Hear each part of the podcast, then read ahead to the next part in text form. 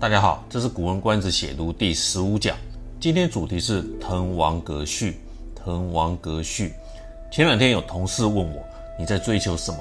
追星、奢侈品都没有，不看电视，不看新闻，不打游戏。想到王勃很年轻就写下流传千古的《滕王阁序》，这篇文章帮他追到了什么呢？很哲学的说法是找到了存在的意义。普通的说法是，王勃用优美的文字表达了人生的积极性，都对，就是追求自己，超越自己。不过，王勃想不到的是，人生短促，短到不允许他去圆梦。他追到的是《滕王阁序》带来的千年意外。所以，如果你还在想飞的年纪，就飞吧。今天的三个小主题是：一、早慧却并不早熟的天才儿童；二、写景写人又写人生，三较真等于实在的一塌糊涂。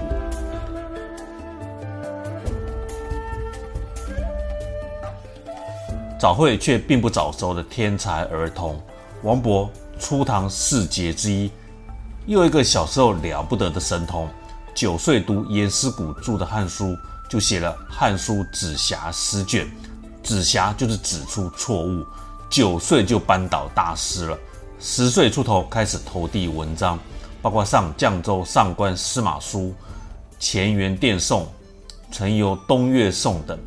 也因为好文章被大人赏识，由七品的朝散郎开始做起，这是没有实际执掌、有名无权的小官。接下来又被沛王李贤征用为王府修撰及侍读，李贤就是后来的章怀太子。在高宗与武则天一家七口里面，有四个人当过皇帝，另外三个人就是李弘、李贤、太平公主。李弘、李贤分别是高宗及武则天的老大及老二，这两个人都早死。王勃是在李贤当太子之前的沛王之后进入沛王府，在大人看来，闲来惹事突捶，总是年轻人的不经意，又不必为生活奔波。有更多的闲暇需要消磨。当时流行斗鸡，是两只公鸡张牙舞爪，互咬互啄。一场配王鸡与鹰王鸡的比赛，王勃写了《袭鹰王鸡》，就是对鹰王鸡的战书，应该是一篇戏文，为比赛助兴用的。但是在高中眼里，却是荒诞不经的怪文章。王勃身为博士。二王斗鸡不行劝谏，反作檄文。他认为这会助长诸王之间的矛盾，于是被罢官。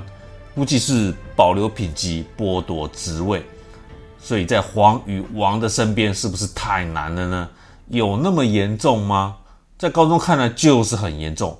如果看今天流传的《袭殷王鸡》的话，其实并没有描述殷王鸡如何如何，通篇讲的是斗鸡的过程，鼓励公鸡们。斗起来！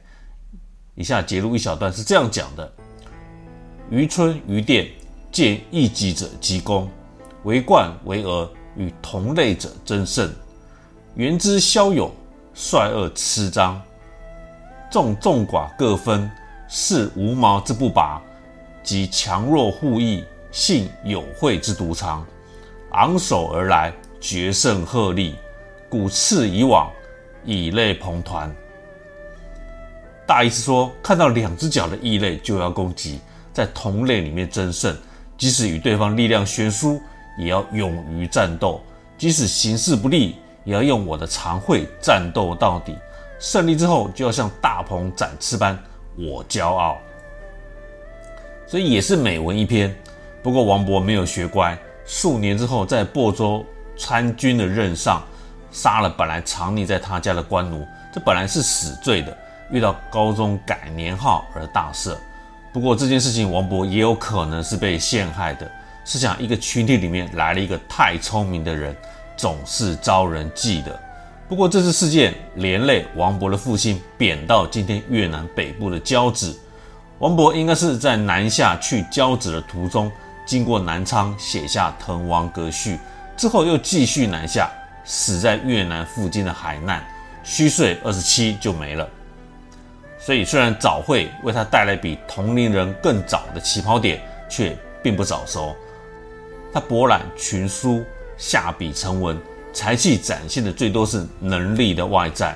他当然是天才儿童，但内心成熟度是无法以年龄来衡量的。作为诗人，目前王勃的诗流传大约有八十首，在《唐诗三百首》里面只有一首，却有你我皆知的名句。这首诗的名字是《送杜少府之任蜀州》。城阙辅三秦，烽烟望五津。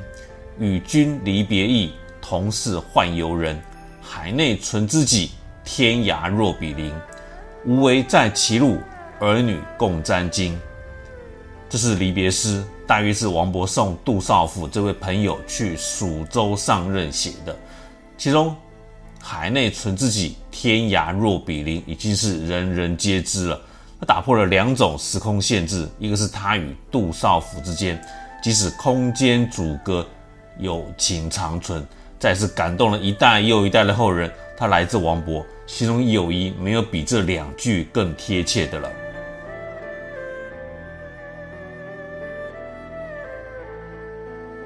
写景写人又写人生，《滕王阁序》到底是哪一年写的呢？史无明文，有说是十四岁就写了，也有说是去越南的途中写的。以年纪来说的话，正好差一倍。十四岁有可能写出《滕王阁序》这种神级美文吗？我没有见过神童。滕王阁是位于南昌市赣江边的楼阁，现在的滕王阁是一九八九年重建的，最早是滕王李元英所建。李元英是唐高祖李渊最小的儿子，他建起了滕王阁，后来毁掉以后，由洪州牧严公重建，于是大宴宾客。也许王勃刚好路过。他闻名在外，被邀请与会，写下声闻，一连串的因缘际会，成就了《滕王阁序》。他这么讲的：豫章故郡，洪都新府，星分翼臻，地接横芦，近三江而带五湖，控蛮荆而引瓯越，物华天宝，龙光射牛斗之墟，人杰地灵，徐如下陈蕃之榻。雄州雾列，俊采新词；台隍枕夷夏之交，宾主尽东南之美。洪州作为汉时的豫章郡，它连接衡山及庐山，可以控制楚地，连接闽越，物产丰美，有如光彩上冲牛斗，人杰地灵。今天的主人及宾客，实乃集结了东南最优秀的人物。再是。都督严公之雅望，启极遥临；宇文新州之遗范，瞻为赞着。时旬休假，甚有如云；千里逢迎，高朋满座。腾蛟起凤，孟学士之池中；紫殿青霜，王将军之武库。家军作宰，路出名区，童子何之，恭逢甚见。都督严公拥有崇高的名望，我远道来到洪州，今日座中有许多良友远客，如新州的宇文长官，文坛上众望所归的孟学士，家中有大量紫殿青霜宝剑的王将军。我在去交趾的路上经过贵宝地，有幸恭逢盛会。再来是时为九月，序属三秋，辽水尽而寒潭清。烟光凝而暮山紫，延伸飞于上路，访风景于崇阿。临帝子之长洲，得天人之旧馆。层峦耸翠，上出重霄。飞阁流丹，下临无地。鹤汀凫渚，穷岛屿之萦回。此时正当深秋的九月，雨后积水消退，潭水冰凉清澈。空中暮霭连着山边，形成一片纸。你会看到山路上的马车在崇山峻岭中访求风景，寻找神仙的足迹。站在高阁之上，看不到地面，只有仙鹤掩鸭，看似站在水中小舟之上。若有若无的小岛，又是曲曲折折的。接下来是披绣踏，俯雕甍，山原旷其盈视。山泽淤其骇阻，烟缕铺地，钟鼎明时之家，科鉴迷津，青雀黄龙之足。云霄雨霁，彩彻区明。落霞与孤鹜齐飞，秋水共长天一色。渔舟唱晚，响穷彭蠡之滨。雁阵惊寒，声断衡阳之浦。推开雕工精细的大门，山峰平原尽收眼底。大水迂回其间，还有大街小巷及各式房舍。渡口塞满了雕上青雀、黄龙的大船。云霄雨停之后，阳光普照，晴朗之下可以看到落日映照彩霞。秋天的江水连着远天，找不到天际线了。渔夫的歌声及雁群的惊叫，简直可以声彻云霄。接着跳过一小段，由景说到个人及人生。穷地免于中天，急于游于暇日。天高地回，觉宇宙之无穷。兴尽悲来，是盈虚之有数。望长安于日下，目无晦，目无晦于云间。地势极而南溟深，天柱高而北辰远。关山难越，谁悲失路之人？萍水相逢，尽是他乡之客。怀帝昏而不见，奉宣室以何年？向远方的天空极目远眺，尽情欢愉。令人感到的是宇宙的无穷无尽。我已了解了事物的兴衰成败有其定数，在此希望长安冬止无晦，大海深不可测。北方的北斗星多么的遥远，天柱高不可攀，关山重重难以逾越，没有人同情不得志的人。在此，大家萍水相逢，人来人往，都是异乡客。宫门虽近又远，何时才能够再侍奉君王呢？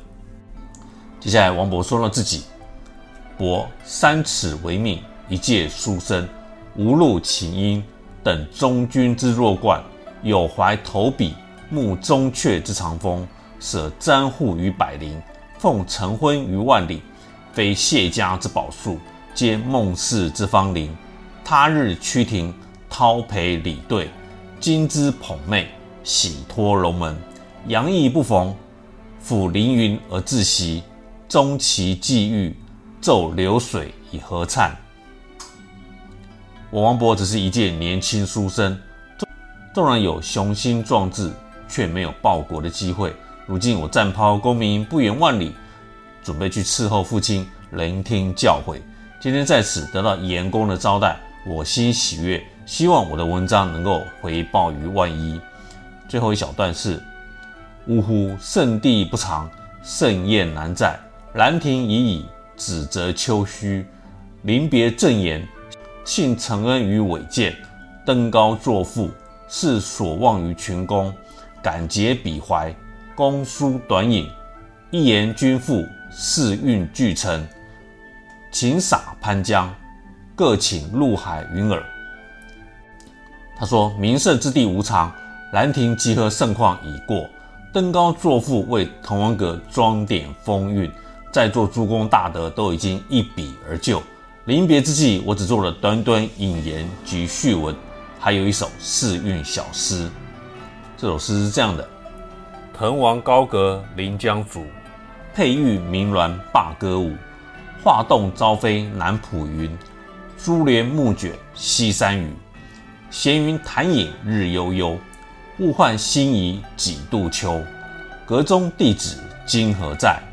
槛外长江空自流。以比例来说，通篇《滕王阁序》写景还是比较多的，写人生比较少，大约七比三吧。不过文字优美，读来心生向往。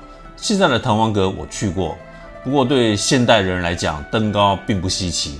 站在滕王阁上面，就是感受千年厚重的沉淀。大水没变，时间流过，由唐朝到现在，滕王阁至少二十八次被毁及重建，人们始终。忘不了那个地方该有个滕王阁，附近有几个考古工地，指出可能是哪个朝代的滕王阁的地基所在。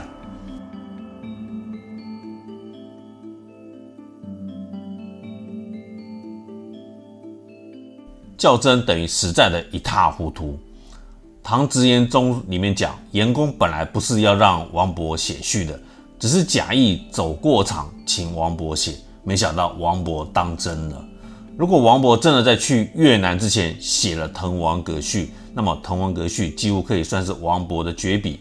这篇绝笔在后来又入选《古文观止》，成了读书人的必读经典。它还有另外一个特点，就是王勃在经历人生起伏以后，在刚好的时间点让他登高望远。请记住，古人很少有机会可以登高。如果进入王勃的情境的话，他站在高处，东望西看，思前想后。之前小官做的不是很了了，之后去找父亲又不知未来。